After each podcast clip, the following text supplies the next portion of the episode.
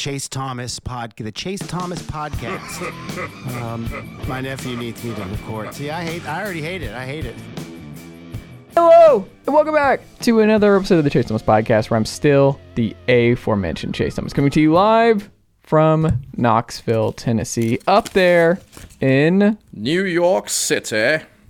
Jon Tayler at I, Fangraphs.com. I would love to track how like how my pronunciation for that has been going and whether or not it's steady because i feel like it can't be steady. I think it's steady. Okay, I think it's pretty good. I think you got it down. okay, that's good. I Mm-hmm. suppose it's. I've been, of course, I've been practicing, so there's that. But Mm-hmm. You got like yeah. a Wendy's, uh, a Wendy's uh, Oh, yeah. Simpson shirt. yeah Scanners. Hams. There you go. Where'd you get that? Toronto in a random thrift shop. One of the happiest finds of my entire life. That feels like a Toronto find. Yes. Canada, I Yes. feel like was big in the in big into The Simpsons. I feel like it, The Simpsons spoke to a lot of Canadians. Yeah, I think because of the gentle poking of fun we did Right. at their expense constantly. They're like, you're like, ah, well, you know, shucks, that's all right. I don't know. I don't sound Canadian at all. That was good. I like that bit. okay. I'm gonna I'm gonna bring that one back, but with a little more work done on it, so that your Canadian listeners don't think that I think that they're all like, essentially. I don't know, a one giant Minnesota because I, I know Canada's not a giant Minnesota. It's a, Mm. it's more like a giant. It's more like a giant Massachusetts in a lot of ways. Interesting. I've never But- been. Uh, but yeah, I uh, my apologies to your Canadian listeners and to your new sponsor, the Government of Canada and its tourism initiative. Mm. Come on down to Canada, eh? Okay, now I'm just doing it just to be just to be difficult. But anyway, Out of the country, our biggest listeners are Italy and Ireland. We have a big Ireland. really, well that's Yeah. that's fun because I'm going to Italy uh, the day after we record this podcast. Really? So let me know where the Chase Thomas podcast fan group meets up in Italy, and I will go make a surprise appearance. Are you really going to Italy tomorrow? Yeah, going to Florence, going to Bologna. My my girlfriend's going there for a work conference, so we're turning it into a little pre-conference vacation, and then I'm just gonna chill for a few days in Italy. Have you been before? Yeah, but not for a long time. My parents we went we went on a family trip when I was like I don't know nine or ten. That's the last time, so it's been a minute. That's exciting. Yeah, it's gonna be fun. Are you gonna have the um, White Lotus theme just playing as you're walking around? Absolutely, just nailed into my head. I Mm-hmm. plan on getting into all kinds of comic scrapes and mix-ups. Mm-hmm. So if a week and a half from now you hear about my uh, wait, I no, I don't want to. I don't want to spoil the You show. can't now. spoil it. No, well, if suffice to say, if you hear about something involving a yacht Mm-hmm. uh, in Sicily. And some misappropriated money. I'm Mm-hmm. I'm at the heart of that. So I just want to make sure everyone is aware of that. What a great show. What a great show. It's so good. Mike White just out here, late career, just a renaissance, putting together one of the most real- enjoyable programs. Real Justin Verlander hours. with yes. And then Succession's back for its final season next month. What an Righteous Gemstones is back very soon, What, which what an exciting time for Prestige TV. I just want Righteous Gemstones back because I still I don't think I laugh harder at any show in the last like decade. It's either that or Curb, but I Okay. think it's probably Righteous Gemstones because like peak Righteous Gemstones, like Uncle Baby Billy is the funniest television character I think of my lifetime. A very don't think it's particularly underrated actor, Walton Goggins. He's so good, and he leans all the way in to that character, just Shameless. all the He's way shameless. in. Like I'm just thinking about scenes with Uncle Baby Billy. It just makes me happy. I want to rewatch it. Um, Jon Tayler. As Yes. much as we could talk about just prestige HBO Max uh, cinema here on this program, we can We, talk we some really baseball too. could. That's a, that's the the fun thing. We really could. Um, last week we had Nick Stellini fill in for you. He did a great job over there at CBS Sports. Um, so shout out to Nick, Italian Stellini. There you go. There you Um, the consistency there. Uh, and my wife and I were doing Sopranos. We're midway through season three. She's never seen it before. It's it's all Italy right now. It's It all is. Italy. I want to do the gif of like, or the meme of like inarticulate Italian noises. We got to that scene that in season three. Do you know what I'm talking about? Where Saint Tony's celebrating when AJ uh, gets the fumble. Yeah. Uh, and he's like, oh, and they make the set like the caption is inarticulate Italian noises, and they they pulled up on that scene, and I, I like freaked out, and my wife was like, "What are you doing?" And I'm like, "It's the meme." And I'm like, I, I was the guy. I was You- Leo DiCaprio. You were, and the I other would say you turned into thinking- another meme. I was Yeah. doing it. I'm like, I'm so watched, but I got so excited because I'm like, I, I know that meme. I, it's it's happening in real time. I, I know that. That was me. We're, we're so online poisoned. It's We're great. so online, Jon. Just so It's online. Really good. Um, well, Jon, we have some other things that involve being online, which is Manny Machado. We found out Yes. uh, signed a mega extension um, with the San Diego Padres. It's funny, like we were just talking um, two weeks ago.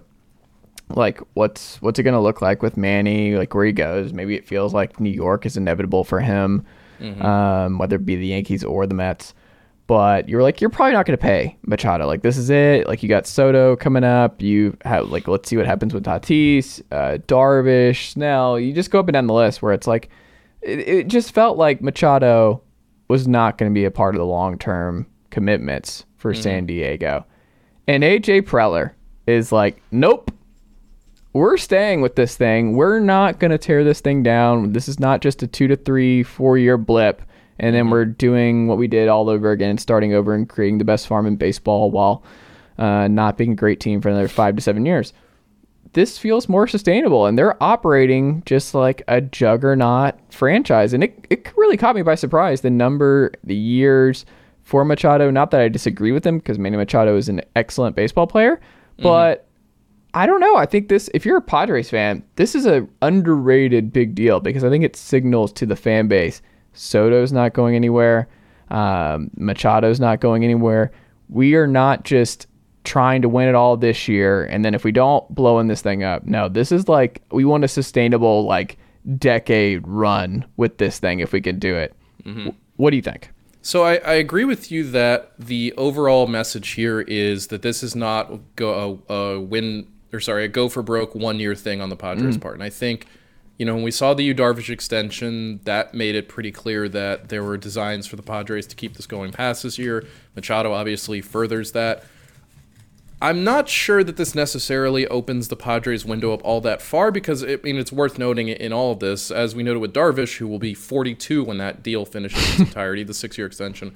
Uh, 2033, Machado's final season under this contract, he will be 40. Uh, he was already he's already 30 this year. This is not a guy who, uh, sorry, he'll be turning 31 this year at some point. This is not a guy who's there. The the Padres are necessarily building around long term. This is just them keeping him on the books for what they believe, I think, is going to be the big competitive contention window for them, which is to say between 2023 and 2026. And the reason I say that is when you look at Machado's contract and you look at the base salary, he's going to be making, you add up base salary and signing bonus, 17, just over 17 million dollars between now and 2025 each year. So that's uh, basically a three-year, 51 million dollar contract for him for the next three years. Then his salary jumps up to 25 million in 2026, and then every year after that, it's 39 million with a base salary of 35 million. So. On the one hand, that's insane. They're going to be the Padres are set to pay Manny Machado at minimum 105, 140, 175, 210 million dollars from ages 34 through 40 over the course of 7 seasons. Hmm. 7 years, 240 million dollars for a guy who's 35 years old. You don't need me to tell you that that is not going to be something the Padres are going to enjoy paying out for. Hmm. But again, it's the salary in these first three years that really matters. And even though the luxury tax hit for the Padres is still going to be essentially the AAV of the contract, which is to say about um, some, you know, 31 or so, 31, 32 million dollars. Point of this is they are keeping the salary low enough in the first three years that there is still room to go out and add pieces as need be. Because I think in AJ Preller's mind, the idea is look, anything past 2026 with this roster fundamentally does not matter. Hmm. And I think you could even extend that to anything really past 2025 with this roster fundamentally does not matter. Because and I know we just met, I know I just mentioned Darvish will be 42 when this contract ends, Machado will be 40. They're not expecting productive years out of those hmm. guys at that point. No one should be.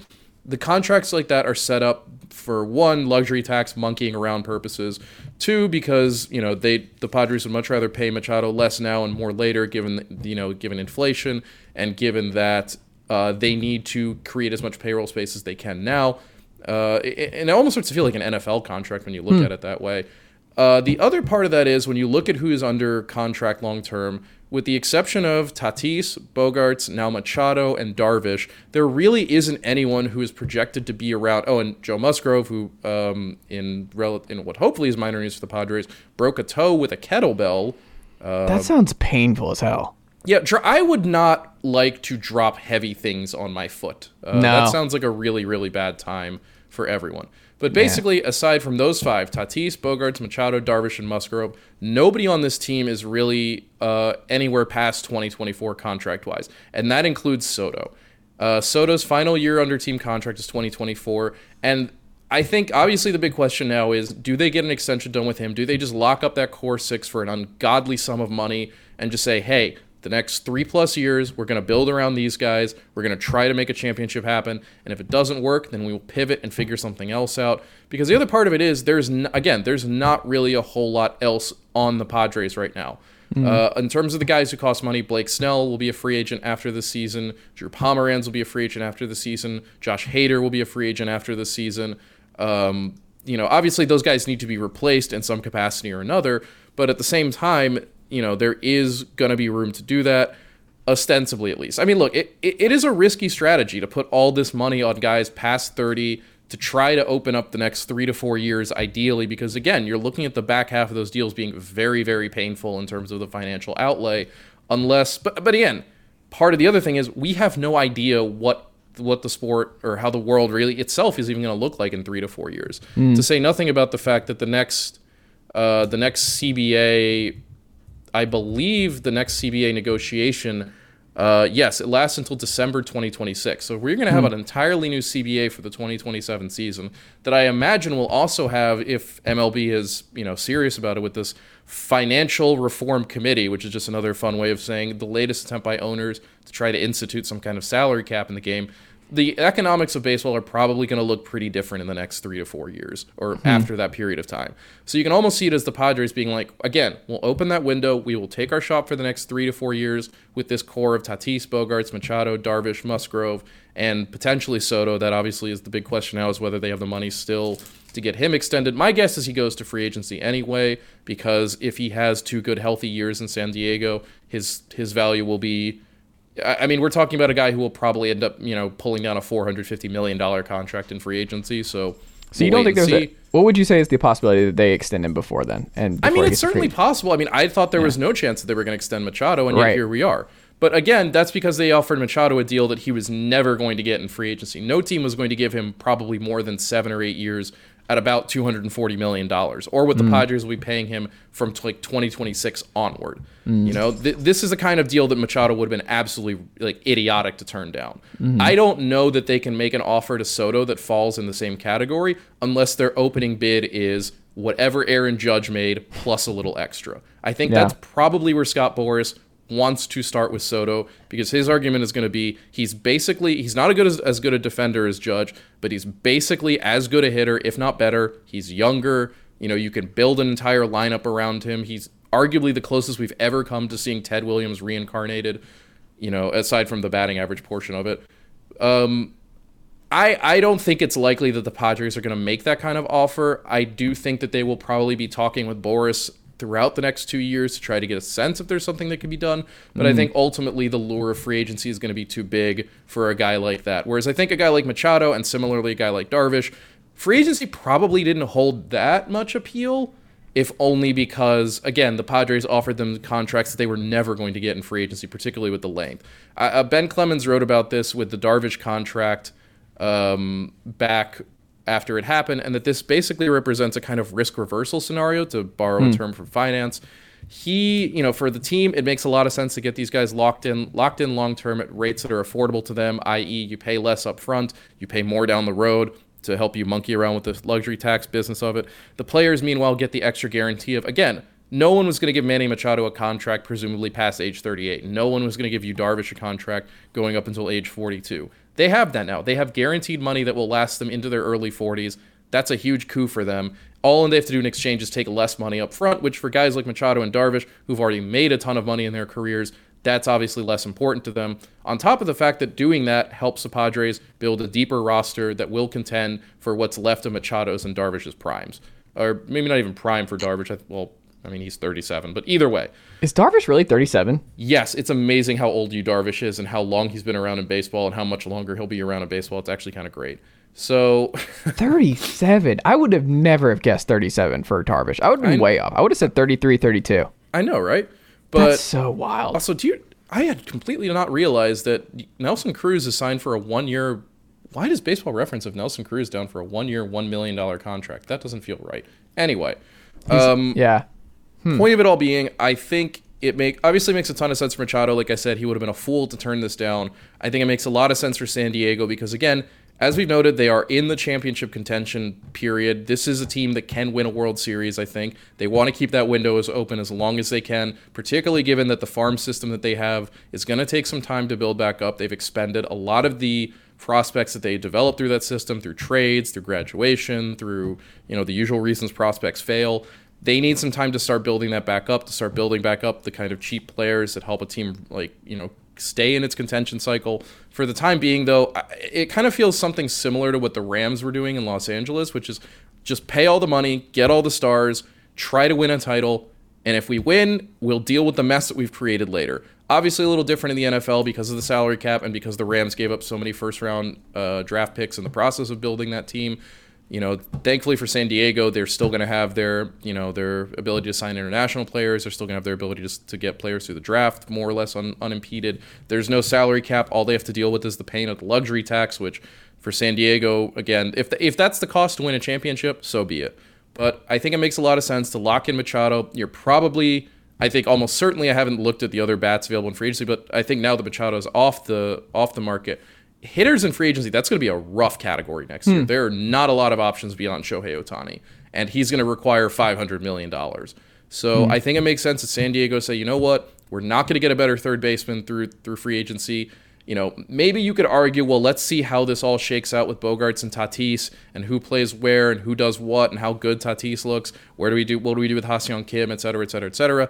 I think it makes more sense though, just to lock in that lock in Machado at third base. Maybe a guy eventually you do have to move him at some point. You're gonna have to move him at some point during that contract. He's already started declining from being an elite defender to just a very good one, if not of just simply a good one. You know, at some point in the next few years, that's going to have to happen. Obviously, the good thing for San Diego is with the DH, if Machado does start breaking down a little sooner than expected, you can just plug him in there and let him just be the kind of latter generation Miggy Cabrera if you want, if he wants to be. Point of all that being, I think it makes a lot of sense for San Diego. It's a lot of money, yes, but I think it makes sense for where they are. And when the time comes to pay the most painful parts of that bill, again, we're gonna have a we're to be at or approaching a new CBA. We're to be the the roster is to be entirely turned over from that point, with the exception of again Tatis, Bogaerts, and uh, I guess the last couple of years of Darvish and maybe one more year of Joe Musgrove. There's to be a lot of room for that roster to be built. And while you know thirty-five million dollars or whatever, it, or you know whatever the AAV is at that from that point forward looks painful, it'll be a lot less painful when the rest of the roster is essentially making no money or more or less non-existent. You know, Yeah, and if you get two titles out of it, guess what? No one cares. And also, if you're Exactly. a Padres fan, you're just like, this is all awesome because I didn't think we'd ever see this in our lifetime. I didn't Like, think we'd ever operate like this. if you're like a this. Padres fan and someone tells you, "Hey, the back half of Manny Machado's contract, that team's gonna suck, like be Yeah. utterly unwatchable," but in exchange you get at least one World Series. What Padres fan doesn't take that deal? Yeah. they've literally never seen one. And that's ultimately, I think, what this is all about. Ultimately, what it is all about. The fact that the San Diego Padres have never won a World Series, and the fact that this roster is probably the best Padres roster that has ever existed, and is probably, especially with the way the Dodgers are looking, especially in light of the Gavin Lux injury that they suffered, uh, very tragic, not tragically, I shouldn't say that, but you know, very poorly timed and very uh, disruptive to their plans. This is there has never been a better opportunity for the Dodgers to win the West and make their path to winning the World Series that much easier. So, I think it makes great, a lot of sense. It it you know again it comes off like AJ Preller's latest like you know 2 a.m. like wild decision, but I think there's a lot of sense behind it for where the Padres are right now. Well, you mentioned it. The Dodgers. We already had questions going into the year about just how they would match up with the Padres and where they even sat compared to the the three big teams in the NL East before the season. Gavin Lux, who we weren't certain was going to be able to be the everyday shortstop for the Dodgers anyway, he has a terrible spring training injury where he tears his ACL and then he has like I think UCL damage too. They said Uh, there was some other lateral damage in there, so Ugh. yeah. So he's really, gone really for the year. Yeah. And now it looks like Miguel Rojas is going to be the everyday shortstop. Like, I mean, look, what's the other option here? Like this this was always the risk the Dodgers were taking when they and, and this is the risk any team takes when it when it essentially plays cheap with the roster. yeah. You know, or when it does something like and I've talked about this with the Red Sox a million times where it's the the picture of contention for the Red Sox requires so many different pieces and players to align in exactly the right way to make it happen. And I think this year's Dodgers team, uh, un, uh, unusually for what we've seen out of the Dodgers, was in a similar place where it's like, hey, there's a lot of really good talent on this roster, but for this team to be a real contender, they need guys like Lux to be there and not just be an every an everyday starter, but be an above average everyday starter. That's the thing that raises the ceiling for the team. Obviously, that's gone now. It's you know suffice to say, it is a big downgrade going from Gavin Lux in the lineup every day to Miguel Rojas in the lineup every day. Defensively, the Dodgers might be better off, but it, although who knows, Rojas is in his early 30s. This is where guys start to begin. Start to begin. This is where guys start the decline phase of their athletic of their athleticism, where their defense does start to slide a bit. You know, to say nothing of the fact that Rojas is at best a league average hitter and probably will not even get there. You know, this is The a plan was that- not for him to be your everyday shortstop. No, he- no. yeah. This was this was not the Dodgers' plan. The Dodgers' plan was Gavin Lux out there every day, Mm-hmm. uh, unless he could not handle it. This is a real problem for them. Not so much in the sense that I don't. Obviously, Gavin Lux was not. You know, this is not losing Mookie Betts or Freddie Freeman for the season. That's the kind of thing where you look at it and go, okay, well, the Dodgers just aren't going to make the playoffs this year. But this is the kind of thing that lowers the ceiling from this team from like 92 wins to like 90 wins, if not Mm. worse than that. You know, we're, we're looking at these are the kinds of little paper cuts. And I don't even know if you call Lux a paper cut. This is a pretty serious injury and Yeah. a pretty serious blow to what the Dodgers roster is. In particular, because again, now you have to make Rojas a full time starter, which li- which lessens the v- the versatility that both he offered and that this entire infield was kind of supposed to work around. You know, this wasn't just supposed to be we plug one guy in here and plug one guy in there and we leave him alone for the rest. No, there was going to be okay. Miguel Vargas is probably going to move around a bit. Max Muncy is probably going to move around a bit. Chris Taylor is going to move around a bit. Lux himself would probably have been moving around a bit. And the days where he wasn't at short, Rojas was going to be there. But Rojas was probably also going to offer that versatility at second and third. Now you're looking at not only do you not have Lux's bat in the lineup and you're replacing it with uh, with Miguel Rojas, which again, significant downgrade. You're also looking at your new backup infielder being, well, not Miguel Rojas anymore. Now your new backup infielder is Yonny Hernandez. That's not like again. Look at the Dodgers bench right now. Includes Is there Yonny, anyone at AAA or in the spring who could step up? That well, here's here's the funny thing: the guy who would have been in place to step in for Lux, Jacob Amaya, was the guy the Dodgers traded to the Marlins for Miguel Rojas. yeah, So, and this is where that trade. I, I know when we talked about that trade, one of the things I was kind of confused about was I don't really get why you're giving up the cheaper, uh, potentially higher ceiling, younger version of Rojas in exchange for the established version of Rojas.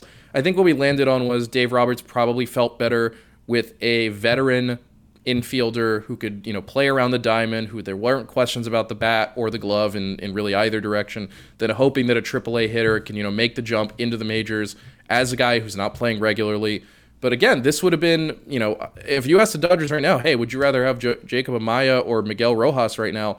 I think it'd probably still be Rojas, but it's definitely a lot closer of a, of a conversation. And again, the back half of this lineup is a significant problem for the Dodgers right now. Right now, if you're facing a right-hander, that group is David Peralta, Trayce Thompson, Miguel Vargas, and Miguel Rojas. And I know Vargas has some real upside. He's been a very good prospect for the Dodgers in the past. You know, I know Trayce Thompson had a really good season last year. I know that, you know, if you use Peralta in the right, th- this is not a deep lineup anymore. And really, from the top four, and really, you can add JD Martinez to that kind of eh group because the JD Martinez we saw last year was not the JD Martinez we've seen in years previous. This looked like the version of JD Martinez that was finally starting to kind of, if not fall off the cliff, at least take the stumble that leads to him toppling over the cliff. And again, the, the bench for this team also is kind of a problem right now. Chris Taylor is going to have to play everywhere at all times. I really don't understand or expect that the Dodgers think they're going to get anything out of Jason Heyward other than some good defense. I don't know who Yonny Hernandez is, and my apologies to Yonny Hernandez, but I flat out do not know who he is. And I don't really think the Dodgers came into the season thinking Yonny Hernandez is going to be a guy that we're going to have to rely on sometimes. This is a problem for them. This is a genuine problem for them, made all the much worse by the fact that if you look around the league and think, okay, can they go out and get themselves a shortstop? Who's doing that? Who is out there willing to move an established shortstop right now that the Dodgers can realistically and reasonably make a deal with? And before you say Fernando Tatis challenge trade, because yes, that is the single funniest possible outcome of this. That's not who I was going to actually say, Jon. Do you know who I was actually going to say that like is definitely kicking himself because he just didn't wait a little bit longer? Is it Dansby? No, it's Elvis Andrus. It's yeah, that's Elvis that's a good one. Andrus signed with what the White Sox a week ago. Just about, yeah. If he waited another week, he's a Dodger right now. That man is full on a Dodger and going to have a great bounce back year and just get to compete for a title. And he went to another team that we don't think is going to be good and not make the playoffs. If Andrus had waited one more week, I think Elvis Andrus Yeah, is your starting shortstop.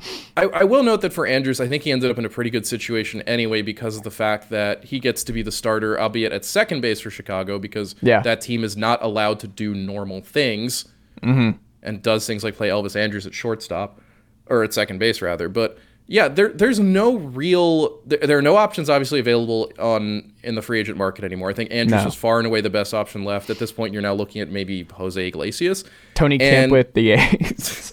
And if you're looking at making a deal with someone, I mean, look, I, I think if for nothing else, the Dodgers will probably just roll with Vargas or with Vargas with Rojas for the first half of the season at least, get a sense of what he's got there. You know, see if maybe there's some if if at least his combination of good defense and meh offense can at least you know float things enough. If not, you know, do you start looking though at a guy like Amed Rosario in Cleveland, who's going to be a free agent after the season and who Cleveland is almost certainly not going to pay? Uh, do you try to see what it would take to get Tim Anderson off the White Sox, even though doing that would probably lead the entirety of the South Side to rise up as one and tear Jerry Reinsdorf limb from limb? Do you go get another kind of glove first guy like Nick Ahmed or Isiah Kiner Falefa to try to just, you know, do you go all defense? Do you take a gamble on, on like buying a heavily subsidized Paul DeJong off of the off the Cardinals. Here's a really intriguing one. If you know, if if he looks at all better this year, and if the, his team really just decides screw it, what if the Tigers? T- what if the Tigers come out and say, "Hey, what do you want for Javi Baez?" That's a good. I mean, yeah, that it, they wouldn't have to give up much. It's like you're taking on the money anyway. That's the big part of it. And you give the Tigers a break. You're really doing them a solid. You're doing them a solid, truly, because Baez is under contract for at least another, I think, two or three more years. But that doesn't this. affect the Dodgers. Like you got Freeman. every- Like everyone's locked up. Who But cares? that's but this Yeah. is the other part of it is part of why they wanted Lux in the first place and why they didn't splurge on Trea Turner or Swanson or Bogaerts or Carlos Correa is that they want to keep this payroll and their luxury tax payment as low as it can be because Yeah. again, as we know, this offseason or this coming offseason rather, they are going to go monstrously hard after Shohei Ohtani. There is not a single I don't I don't I mean you look at the the hitters available generally uh, who are set to be free agents this offseason, it's really not a whole lot. You know, it, it's your be- the best hitter on the market right now is probably Teoscar Hernandez. That can't be good. So th- there's not really any reason for the Dodgers, and I think the other part of it too is they're all if they're not going to go after Ohtani, or even if they do go after Ohtani, the other thing they're going to be looking at is the pitching market because they're going to have Scherzer, Ohtani, Stroman, Kershaw, Charlie Morton, uh, Martin Perez, Lance Lynn. Eduard, oh, I guess Eduardo Rodriguez is a club option. Their own guy, Julio Urias, whom they need to figure out at some point what they want to do with in terms of an extension or not. Uh, Josh Hader, Sean Manaea. There, there are a lot of guys about to hit free. This free agent market: Giolito, Sonny Gray, Blake Snell, Luis Severino, Corey Kluber, Alex.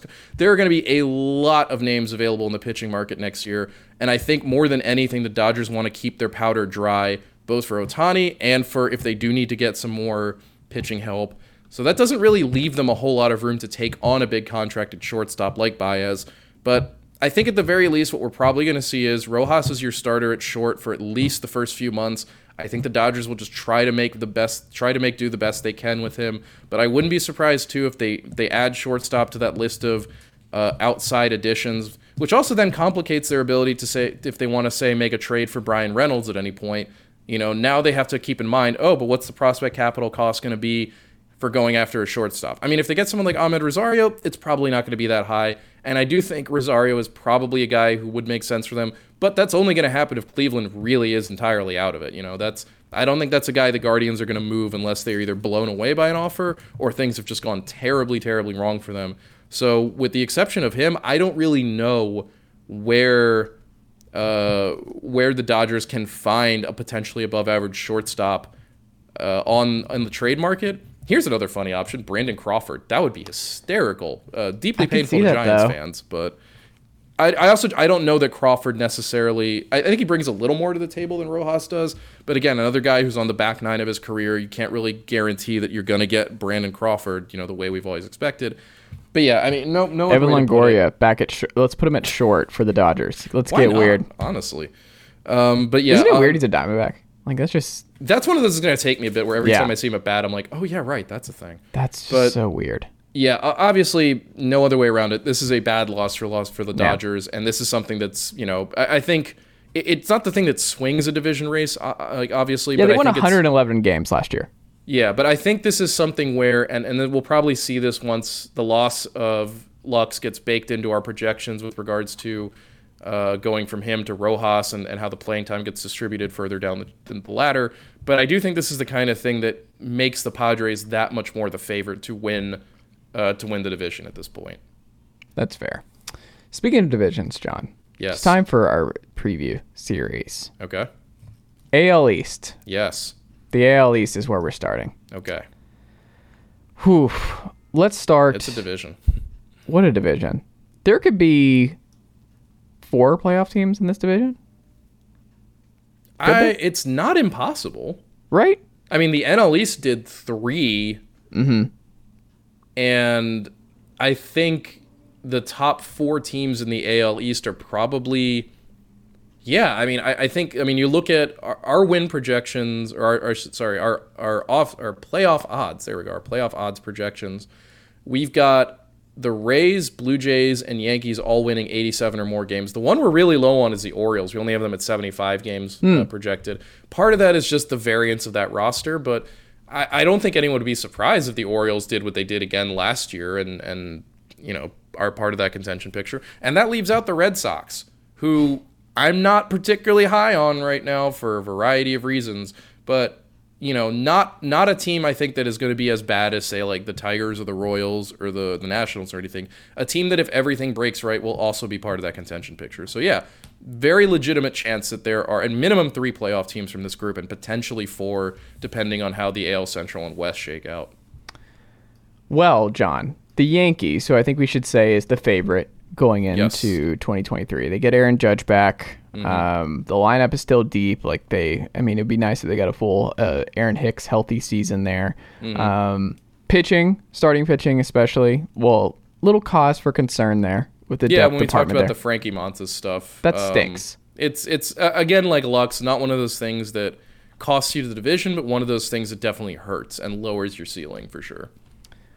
My question to you about the Yankees: Are they deep enough? Do you feel to be the favorite and win the AL East again? Do you feel good enough to say that they should comfortably win the AL East again? I don't know about comfortably, but I think they should be the favorite, and I think they do have the depth, barring injury.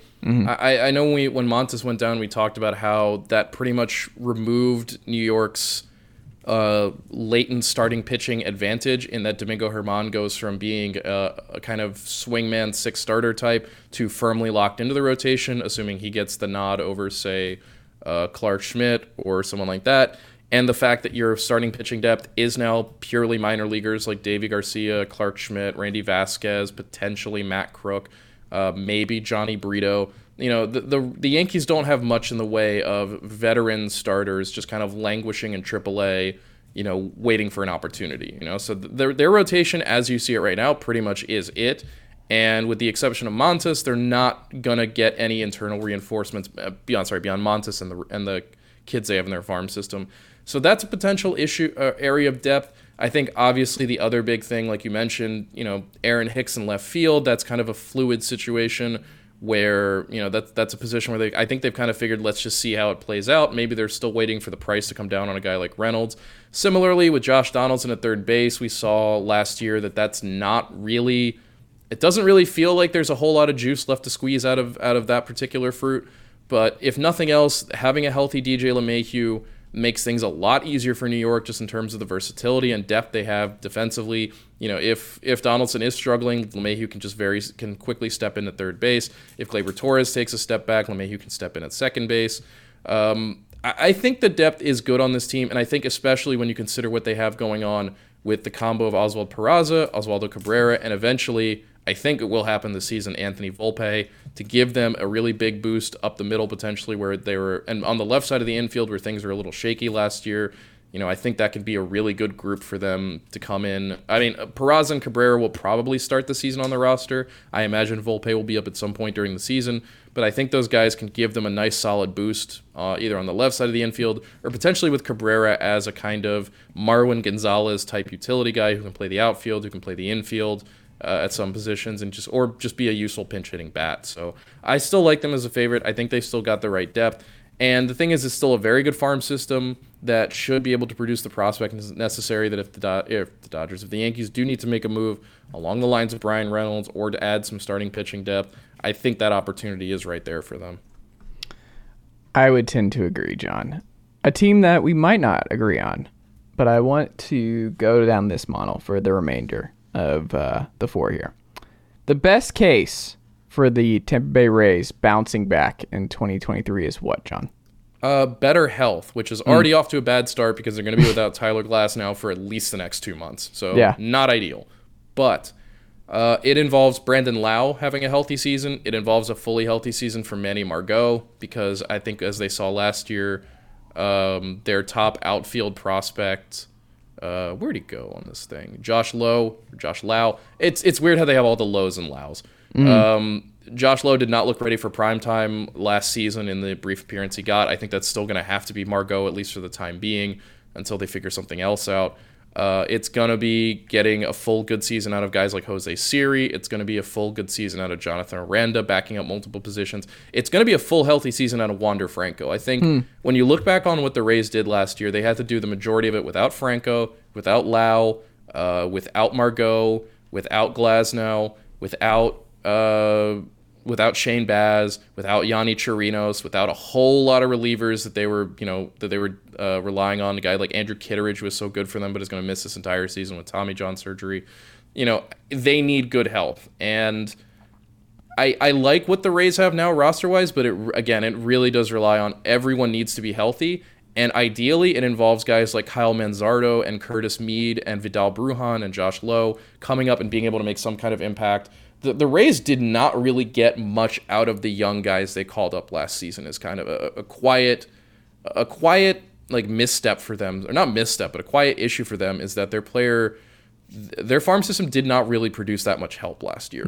Uh, guys like Brujan and Lau really did, really struggled when they were given the opportunity. But I think uh, again, if the if the health holds, you know, you have you have the necessary depth, and I think between Mead, Taj Bradley, and Manzardo, there are some guys in the immediate future who I think can help um, if things do start going a little screwy. But yeah, are again already off to a bad start in that regard with Glasnow that you now have. Although I get this rotation is okay without him. McClanahan, Rasmussen, Eflin, Springs, and Yonny Chirinos. That's fine. You know that's not a bad rotation. If Yonny Chirinos is your fifth starter, you're doing okay.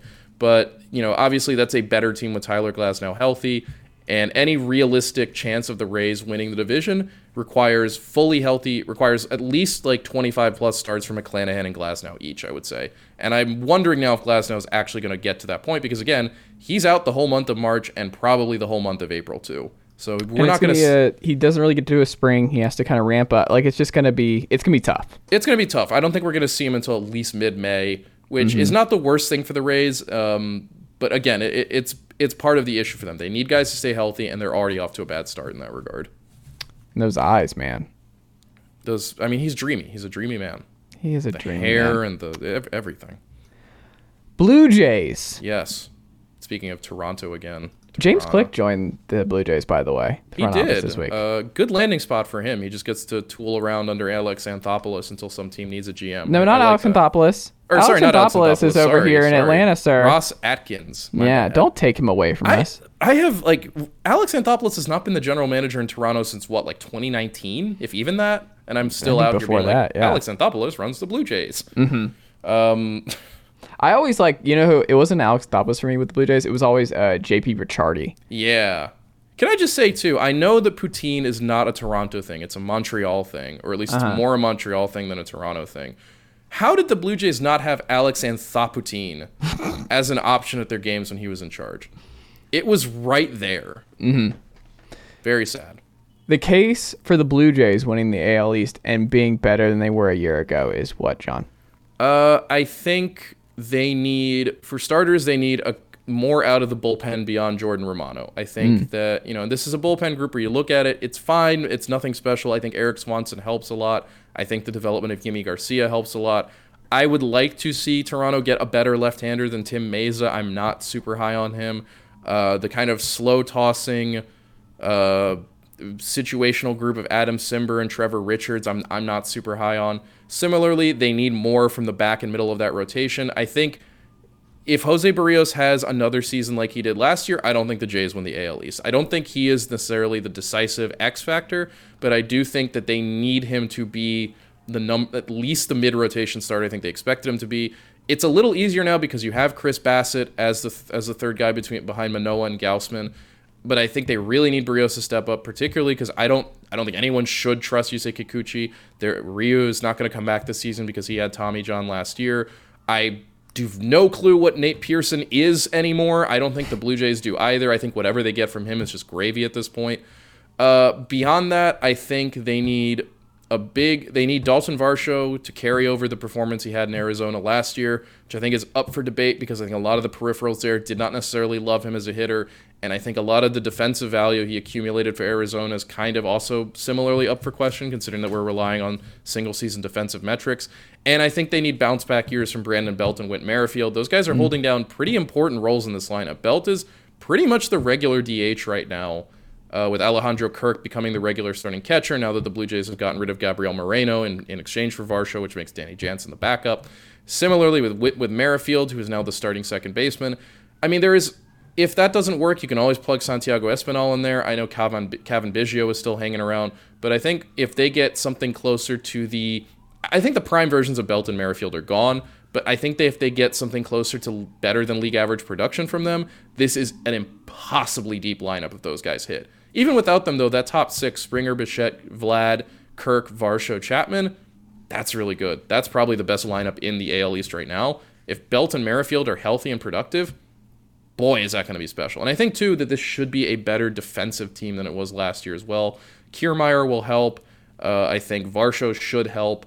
Um, but yeah, I think the big things for me is better bullpen performance beyond Jordan Romano, uh, getting a good season out of Jose Berrios, bounce backs from Brandon Belt and Whit Merrifield. If the Blue Jays get those things, I think they're right there with the Yankees in the division. What is the biggest cause for concern? If you had to say, like, they missed the playoffs, they missed the playoffs, why this year, Jon? Uh, the rotation beyond Manoah, Gausman, and Bass. Well, first of all, injuries. If any of their major guys get hurt, that's a really serious problem, obviously. Uh, if Manoah or Gausman go down, big problem. Uh, and similarly, if the bullpen is really just Romano and Swanson, and then you're just kind of rolling dice the rest of the time out, I think that's going to be a problem. So I would look for how do the Blue Jays going to do close and late, high leverage, one run games, that kind of thing. And what are they going to, again, what are they going to get out of Berrios? It is so critical that he has. I mean, he, he just doesn't have, he just can't have the season he had last year. Mm-hmm. He doesn't have to be an ace. He doesn't have to be a 125 ERA plus guy, but he's got to be something closer to better than league average than what he was last year. You know, whatever that is, whatever needs to happen, they can't afford another bad season from him like that because the starting pitching depth is just not there for Toronto right now. Again, hmm. they're they're rolling out with Yusei Kikuchi as their number five starter, and he was flat out awful last year for the most part. You know, they need better from they need better from Berrios if they're going to survive the full 162 game grind. Man. I think I'm pretty optimistic, though. I think the Blue Jays make the playoffs, and I think they're going to be a contender. I think I think they're a playoff team as is. I think the the difference between them being a wild card team and a division winning team is Berrios being better, getting more out of that bullpen, and Merrifield and, and Belt bouncing back. On top of everything else, kind of holding steady. You know. For sure. Speaking of holding steady, the Boston Red Sox. Eh, the case for them bouncing back, and no, I'm not going to say winning the AL East. I don't think there actually is a path for them winning the No. I, don't I was going to say the case for them winning the AL East is the Yankees team plane accidentally flies the wrong way and lands in France. Mm-hmm. And then the French steal the plane, and then the Yankees have to organize a really complicated heist to get the plane back that Mm-hmm. involves like outfits and like dummies and like fake doubles and like misdirection, but then like Aaron Judge trips and breaks his arm, and then that's it. Point being that no, I don't think this Red Sox team is good enough to win the division unless all of these guys hit like their 90th percentile projection outcomes. Yeah. You know, this this is not a good, this is not a balanced roster. This is not a good roster. This is the roster that you get when you're just plain like when you're trying to figure out how to save money and contend at the same time, but you don't have the farm system to make so to make that work yet. So best case scenario for the Red Sox, I think, is a wild card team, hmm. and it's it's also going to be a scenario where they need a lot of older guys to kind of to to be productive regulars. You know, you're you're relying on Justin Turner to kind of turn the clock back a bit. You're relying on Adam Duvall to be a functional full time starter in center field, no less, at 35 years old. You're hoping that Christian Arroyo can actually hold down a full time job without getting hurt for the first time pretty much in his career. You're hoping that Masataka Yoshida makes the transition over from NPB seamlessly. You're hoping there's another gear in Alex Verdugo. You're hoping that Triston Casas can make that can make that adjustment quickly to uh, to MLB caliber pitching. You're hoping that Chris Sale and James Paxton are healthy. You're hoping Garrett Whitlock makes a good rotation transition. You're like there's so much you hope, you hope, you hope, you hope they're the only guys here who I think you really feel comfortable about going in are you feel good about Rafael Devers. That's about it. I think every other guy here is a pretty big question mark, and that includes Kenley Jansen because he's one of those guys I think we really, really are going to want to watch closely to see mm-hmm. how the pitch clock and the new emphasis on pace of play affects him. He's hmm. one of the slowest relievers in baseball to say, and also his motion has a little bit of a kind of hitch or a, a delay in it that I am pretty sure umpires are going to start calling out as part of this new enforcement on uh, balks and other illegal motions in or other illegal, uh, I guess, illegal motions in your motion, whatever. So I, that's the thing. I, there are a lot of question marks up and down this roster, and I think, again, if everyone stays healthy and reaches their upper tier projections, this is a good team.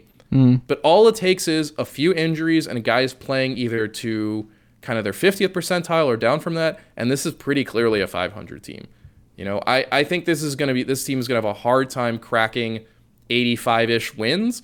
That might be enough for a playoff spot, but I think the Red Sox getting into the playoffs is going to require a lot of surprising performance and a lot of overperformance from guys that I think rightfully we look at and go, I don't know about that. Like again, you're hoping James Paxton, who basically has not pitched in the last two years, is not just healthy enough to be productive, but also healthy enough to give you like 175 innings. Because there's hmm. again, there's not really a whole lot of depth. I think similarly with Toronto, there's not really a whole lot of pitching depth back here where you feel good about, oh, okay, if James Paxton isn't healthy, that's no problem. We're just going to lean on well, Bryan Mata is not ready. You know, uh, Brandon Walter is probably not ready. Chris Murphy is probably not ready. I- You got Brayan Bello, who I assume will be part of this rotation one way or the other. But Luis beyond Castillo him, 2.0. I like it. Uh, go read our Fangraphs article by Esteban Rivera on that. He made a Yeah. very he did a very nice piece, kind of comparing, contrasting Bello and Castillo, and pointing out how very similar they are, which is nice to read. But otherwise, like your your next guy after him is Josh Winkowski, who looked about as replace as replacement level a starter as you could get last year. So similarly, offense on on offense, you know, if a guy like Enrique, if a guy like Kike Hernandez goes down again, who is now the short the starting shortstop at 32 years old after not playing that position for like two and a half years, how did we end up here? Um, you're looking at regular starting fast enough. you're looking at regular starting shortstop Yu Chang if that happens. You know, th- this is there is not really th- there is no real safety net for a lot of this roster, and I I think that's that ultimately is the kind of thing where you know that that just sinks your playoff chances more than anything else. When you start losing, uh, we saw it last year with the Red Sox. They started losing guys, and granted at a pace far far more than I think most teams ever deal with. But when they started losing those guys, they didn't have the replacements ready to to, to kind of step in. And I think that's still the case this season, where we're not really seeing that that group of ready for the majors minor leaguers, particularly on offense, who are ready to step in and be and and take over if things do go south with the older veterans on this team. But you get to look forward to Corbin Burnes getting traded to Boston in a couple months. Haha, that's like why? Like no, Corbin Burnes one is going to be a Dodger. Two, Hmm. I why why why do I have to think about this team? I sound so grumpy for like a 500 team. We but the just- season hasn't even started yet, Jon. I'm, I'm already worried this about Jon grumpy. Tayler. Oh my goodness, I'm already. I'm a little nervous about Jon. Um, the last team. Mm-hmm. The numbers don't like him. They didn't like him last year. They They, still do. flirted with the playoffs. They have more infield talent, young talent than they know what to do with. Like they're Yep. eventually going to have to make some difficult decisions. Um, it's a good problem to have. Very good Um, problem to have. but some difficult decisions. They have some young guys, obviously, with the names on this team: Adley Rutschman, Gunnar Henderson. Uh, there's just so many Jackson Holliday that are going to come through this group that just sound like good baseball player names, Mm-hmm. um, which is always a good sign. You can never go wrong with good baseball player names. Like Max Fried was always going to be a good pitcher. Like Max Fried. is I, I feel that way too. That there's certain names you just feel good about. Yeah. Baseball wise. and a lot of the Orioles players, I just have a good feeling about their names. That being said, they didn't really do anything this offseason, Jon. No, they did not, and I think that ultimately is what holds Baltimore back because Yeah. you're right. There's a lot of really good young talent here. Cedric mm-hmm. Mullins, Adley Rutschman, like you said, Gunnar Grayson Henderson. Rodriguez is going to be in the rotation. Grayson Rodriguez is almost certainly going to be in this rotation, if not from opening day onward, then definitely at some point in the near future. Mm-hmm. Um, you know, they're they're getting. It looks like they're finally going to start getting some good, decent performance out of guys like Austin Hays and Kyle Stowers. Mm-hmm. You know, as you mentioned, they've got the number one pick in Jackson Holliday waiting down in the minors. On top of you know that farm system also still has yet to turn out Coby Mayo, who's Yep. who's projected very well. DL Hall, Joey Ortiz, even Heston Kjerstad, who I think the majority of prospect folks had written off because of how bad he'd looked the last couple of years, has looked pretty good in spring training so far. But yeah, there there's just not enough current star level talent on this team right now, especially if like guys like Rutschman and Henderson and Rodriguez do struggle at any point. And I think you hmm. particularly look at in the pitching staff where your top two starters are Kyle Gibson and Cole Irvin. And that's not they're not bad pitchers, but they mm-hmm. are not the guys you want to top a rotation. You know, But it's those just like one of those things where it's like if you're gonna if your organizational ethos is gonna be we don't draft pitchers high, we're not gonna get in that business, and you're not gonna get them in free agency. It's like well then Irvin's cannot be it. You have to do more in the trade market I- if that's how you're gonna build your team. I think, and I wonder if part of this is the case, that there is a feeling among the Orioles and among the Orioles player development group in particular of, look, we have turned around our pitching development. We are so hmm. much better at it right now. We have done a really nice job developing pitchers for the first time in forever. Maybe we don't want to spend that money on long-term deals for starting pitchers right now. You know, mm-hmm. and I know we we talked about how this pitcher market wasn't maybe wasn't the best for Baltimore in regards to you know guys like Scherzer and Verlander were not going to come to Baltimore. It didn't really seem like if if Carlos Rodon was interested and given the contract he got, I'm kind of surprised that there weren't more teams in on it. Maybe he was never really interested in Baltimore. Maybe none of the pitchers on the market were all that ready. I think there was probably room to add someone with a little more upside, a guy like an, a Nate Eovaldi or an mm-hmm. Andrew Heaney, kind of what Texas was doing. And I think Texas is in a similar position to Baltimore, where they're waiting on the youth to kind of carry them forward. Although obviously the, the they made the biggest move in getting Jacob Degrom, who I again I don't know that that was something that was ever within the Orioles' reach, but it does seem like they are fundamentally opposed to handing out long-term contracts right now. And while I can understand that based on where their roster is and where it's projected to be, again, it just lowers the ceiling for this team currently. I think too that what the Orioles did last year was very much, I think, ahead of schedule. And I think the front office and ownership group, and there are two ways to look at it. One is the uh, you have to take them at their word is like, hey, this team might have gotten out a little ahead of its skis last year. They might not be actually that good. There are going to be some growing pains. You know, the bulk, the, the talent has only started to come up. The you know, there's still more coming. Again, we haven't seen Rodriguez yet. Uh, we haven't seen. Uh, I mean, Holliday's not going to be here for at least another couple of years, but you never know. He's gonna fly up. Based on everything I read, like he is not gonna He's be a prospect. very, very good. He's yeah. very, He's 20 good. years old. I think he's gonna be in the majors. Yeah, guess. so that that's a, probably not a guy that the Orioles are going to be waiting on all that long. Yeah. The cynical way of looking at it is ownership looked at this and went, "Hey, we don't have to spend money right now. Okay, fine, we're not going to do that. We're not going to do that." And I think I, I lean toward the cynical, particularly given the way that this ownership dispute between the two sides of the Angelos family has played out. I know that they've come to an agreement of some kind or another. I don't really trust it. You know, I, I'm worried about Baltimore's ownership and what and whether or not it's willing to make the commitment necessary to take this team from basically the Rays, but you know, not uh, but without the track record to something more than that. Next year, I think is next off this coming off season. I think is going to be a really big test because, like I said before, if you need pitching next off season, you can find it. You know, Yeah. You're not going to be able to find a good hitter. I'd be curious to see if the Orioles were one of the, were one of the teams that'd be interested in a guy like Teoscar, hmm. either to fill a corner outfield spot or to take a DH spot, depending on on how they feel about their prospects and what they do this season. But yeah, I, I I don't think this Orioles team is good enough to con- definitely not good enough to contend for the division unless a lot of things go right. And I think they're going to have a hard time in the wild card chase because I ultimately do think pitching wise, when you're relying so much on guys like Gibson and Irvin who don't strike guys out, who are so much more reliant on weak contact and good defense, and the Orioles do have a good defense behind them, so I think that should be good for them. I just there's just not a whole lot of upside left with those guys, and I understand the point of them is well they're just here to eat 180 innings at roughly league average uh, production, which is fine. But that also means that unless Rodriguez has a huge breakout, unless Kyle Bradish and Dean Kremer and guys like that, Austin Voth, there is another step for them. I don't think you're really seeing anything more than like a 500 team with some genuine upside, as we saw last year.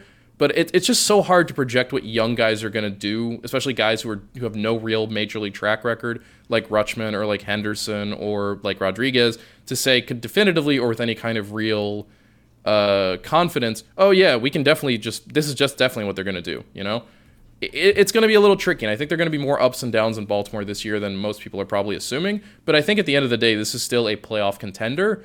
I just don't know if it's. I don't think it's a division contender, and I certainly don't think it's a World Series contender as things stand right now.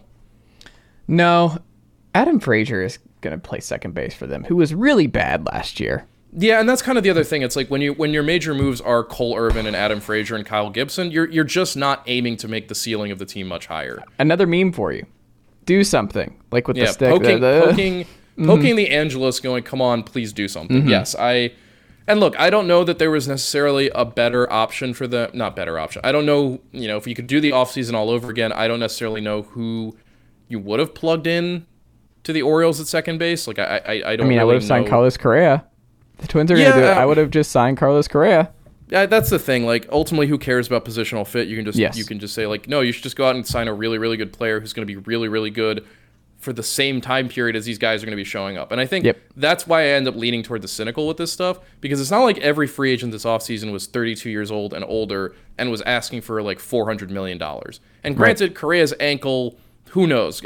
The, the thought of Correa trying to get through an Orioles physical is really, really funny, given like how constantly the Orioles failed players for physicals for a bit there, uh, particularly in the Dan Duquette years, or the was it Dan or Jim? I don't even remember anymore.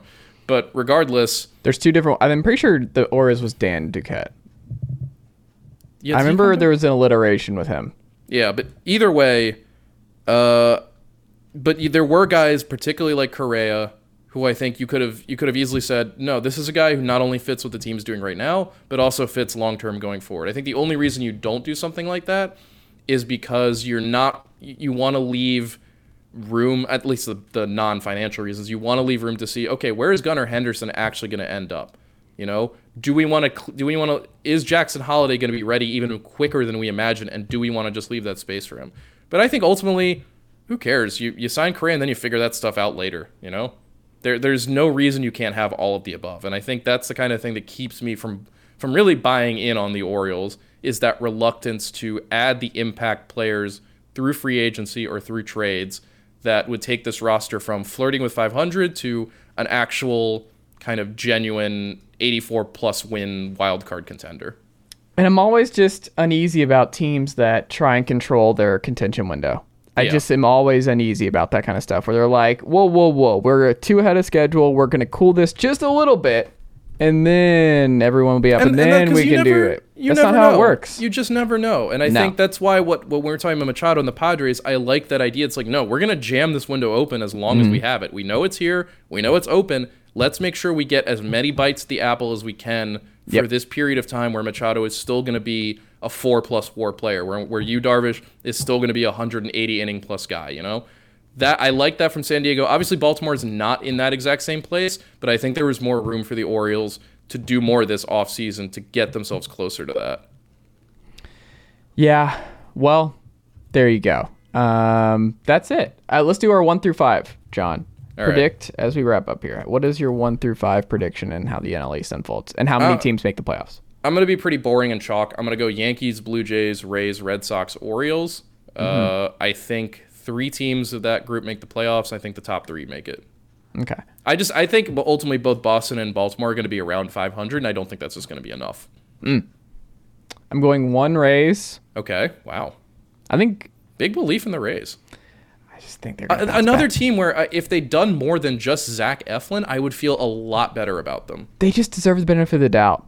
That's the thing. Is like we're gonna hate it. Like we're just gonna be like the Blue Jays, the the Yankees, it's the firepower. We're excited for this matchup. And it's like the Rays are just hundred wins, and you're like, I don't understand how the Rays did this again. I don't know why they're hosting playoff games in the Trop once again. I don't know why this is ha- this has to be the case, but I just it's my gut. My gut just says Wander Franco. Like if he's the MVP candidate, it's right there. Which Look, is and I, and I agree with you. Like I. Mm. said, if if their impact guys are healthy, which they by and large were not last year, this is going to be a good team. Yeah. I just think ultimately the ceiling for the Yankees and the Blue Jays is a bit higher than it is for the Rays. And I think obviously losing uh losing Tyler Glasnow for at least the next two months again, not not the way you want to start spring training if you're the Rays. That's fair. Um, I'll just go, but yeah, I was gonna do Rays one, Yankees two, Blue Jays three, Okay. Red Sox four, Orioles five. Okay. That's what I'm doing. Jon Tayler, what can the good folks check out from you and the team over at Fangraphs.com before you hit Italy? I was gonna come up with a bit. I was like, eh, Before you hit Italy, Italy? ooh, No, don't listen to that. That was terrible. Italy, Italy. Um, Jesus. So, as some of you have probably already seen, last week we put out our top 100 prospect list for 2023, led by, uh, since we were just talking about him, the young man known as Gunnar Henderson, with Corbin Carroll, James Wood, Eury Perez, and Andrew Painter, the fast rising Andrew Painter, uh, rounding out the top five. Uh, Jackson Holliday, number nine on this list, by the way, right behind Drew Jones. So a lot of really cool youth coming up uh, through the farm systems across baseball. Definitely check that out if you haven't already. Eric and Eric Longenhagen and Tess Taruskin put a ton of work and scouting into it, as as is the case every year. So go on and check that out. We are still Eric is still working through his top team individual team prospect list. We've got the Yankees coming out later this week for all the Yankees fans who want to get super mad about things they don't quite understand, which is to say everything. Uh, Jay Jaffe, he's going to be rolling through the worst positions left on all the AL and NL teams to see where which squads still have room to upgrade. So I imagine we'll be talking about the Yankees in left field, uh, the potentially the Blue Jays in the bullpen, you know, et cetera, onward from there. Uh, and then beyond that, coming at some point in the next few weeks, uh, will be the return of our positional power rankings, our annual look at each position around the league and where each team stands ranked against each other. That's always a really fun one. I wrote the center field rankings last year. I got a lot of people yelling at me. Uh, that's what makes it all fun, though.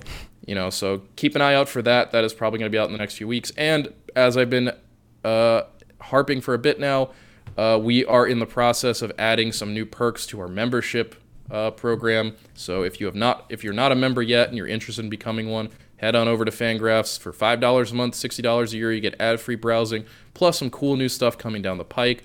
So head on over to Fangraphs. We are like one month away from opening day. That's It's wild. so close. And not only that, we're, we're like, and, and this is my own little my own little plug, just because I love it so much. The World Baseball Classic is coming up in two weeks. Mm. I'm going to be down in Miami for pool play uh, that's happening there with the Dominican Republic, Venezuela, Puerto Rico, Israel, and Nicaragua. Uh, we're going to have Michael Bauman out in Arizona for Team USA, along with Mexico, Canada, Great Britain, and one other team I am forgetting right now. So we, he, Mike and I will be uh, doing a lot of coverage from the WBC pool play. We're gonna have WBC stuff going on. I personally love the WBC. I think it's, I, I, it's so much fun. I'm so happy it's back. It was really, really great the last time we they played it all the way back in 2017. At this point, the pre-pandemic world. But keep an eye out for that too. Coming in the middle of March, we're gonna get our WBC on. It's gonna be it's going to be a lot of fun. And if you're at all interested in WBC stuff and would like to get to know some of the international players to note, uh, as part of Prospect Week last week, Eric did a big update of his international rankings on our big board. Go check that out. He'll also note where uh, or which. There's also a post that in notes which teams these players will be on. So guys like I'm, and this is something I'm, I'm going to be getting up at stupid hours in the morning to watch Japan to see Roki Sasaki play. Uh, that dude is a sick pitcher. Like again, Korea, Japan, uh, Cuba, the Netherlands, so many good teams, so many good players. I'm so excited to watch the ludicrous Dominican Republic lineup do its thing. uh, it's going to be a lot of fun. So we'll be doing WBC coverage as well. Fangraphs, we do all the baseball, all of it, all of it. I haven't seen enough Tennessee coverage since they've been undefeated over the last two weeks. Look, your boy, who's the who's the Tennessee Chase Dollander? Is that his Chase name? Dollander. Dollander. Yeah, he, Yeah. he was not in Eric's uh, draft uh, top five rankings. Did he? Is there just a Tennessee exclusion? Was it Michael Bauman just putting the South Carolina hex we, we on this? I'm not going to put this on Bauman. I, he's a college baseball sicko, but that's not him. Oh no, we have Dollander number five. Never mind. Okay. We've- but ahead of him, we've got uh, this is our our uh, the, Eric did this for prospect. Really hurt my feelings there, Jon. That just really took me aback. Where I, Well, you're, I you're thought not. we were. I thought Fangraphs don't know and I were on the same page, but I don't apparently know how happy you're going to be about the four guys in front of him because right now it's Dylan Crews, LSU's outfielder, Mm-hmm. He's good. project, uh, projected to go number one by Eric. Then TCU third baseman Brayden Taylor, Mm. uh, Florida left fielder Wyatt Langford. What a great baseball name. He's. I was thinking he'd go number two. Okay.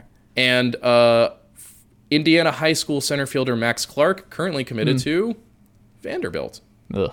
So you got to be rooting for someone to take him high so Vandy loses out on him. But that's still what you just did there. Number one pitcher, like I said, Chase Dollander, number And one, And uh, further down the list, in, in keeping with the Tennessee theme, we got Maui Ahuna, another who just got cleared. fantastic Just got name. cleared first night. He had a hit uh, RBI on his second at bat, but at yeah, number no. 17 uh, on our rankings, two spots behind Enrique Bradfield Jr. of Vanderbilt. Yeah. I'm just going to keep doing this now. Ahuna Matata. There's a guy named Hurston Waldrep. Oh, there are all kinds of. This some, is there are some Noble Southern Meyer. baseball names. Oh my goodness, Colton Ledbetter. I love this. Yeah. Where's Travis Jack Wilson's kid? Wait, where's Jack Wilson's kid? The Grand Canyon. Uh, Jack Wilson is Jack Wilson's kids are old enough to be in professional baseball or oh, I amateur baseball. this. Jack Wilson's kid's really good, and Jack Wilson's coaching at Grand Canyon. Do you know who the coach uh, of Arizona is right now, Jon? Someone who's going to make me feel really old, so do it. Chip Hale.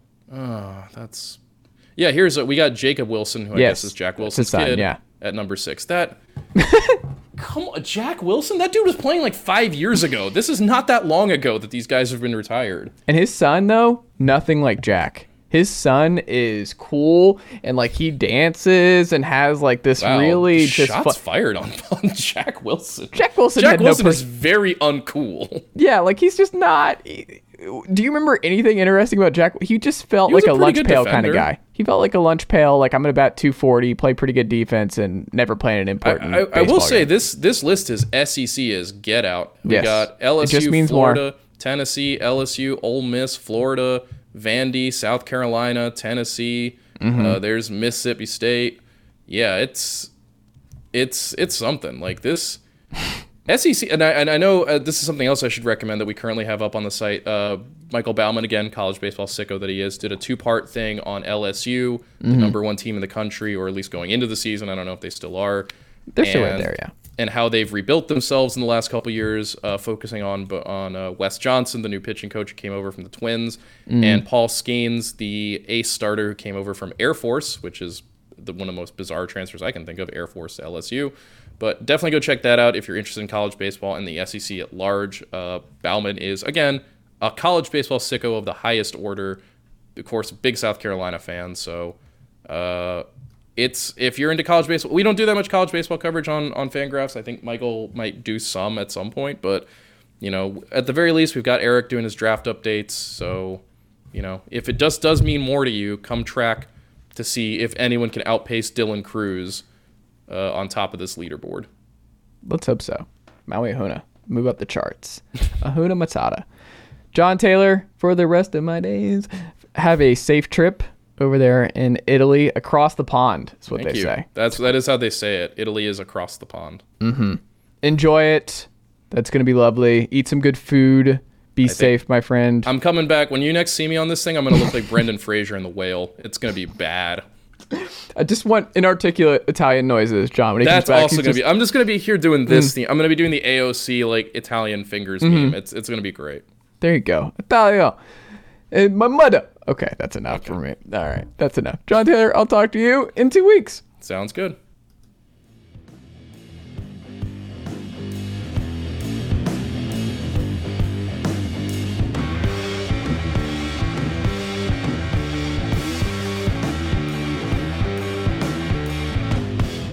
Nicely done, nephew.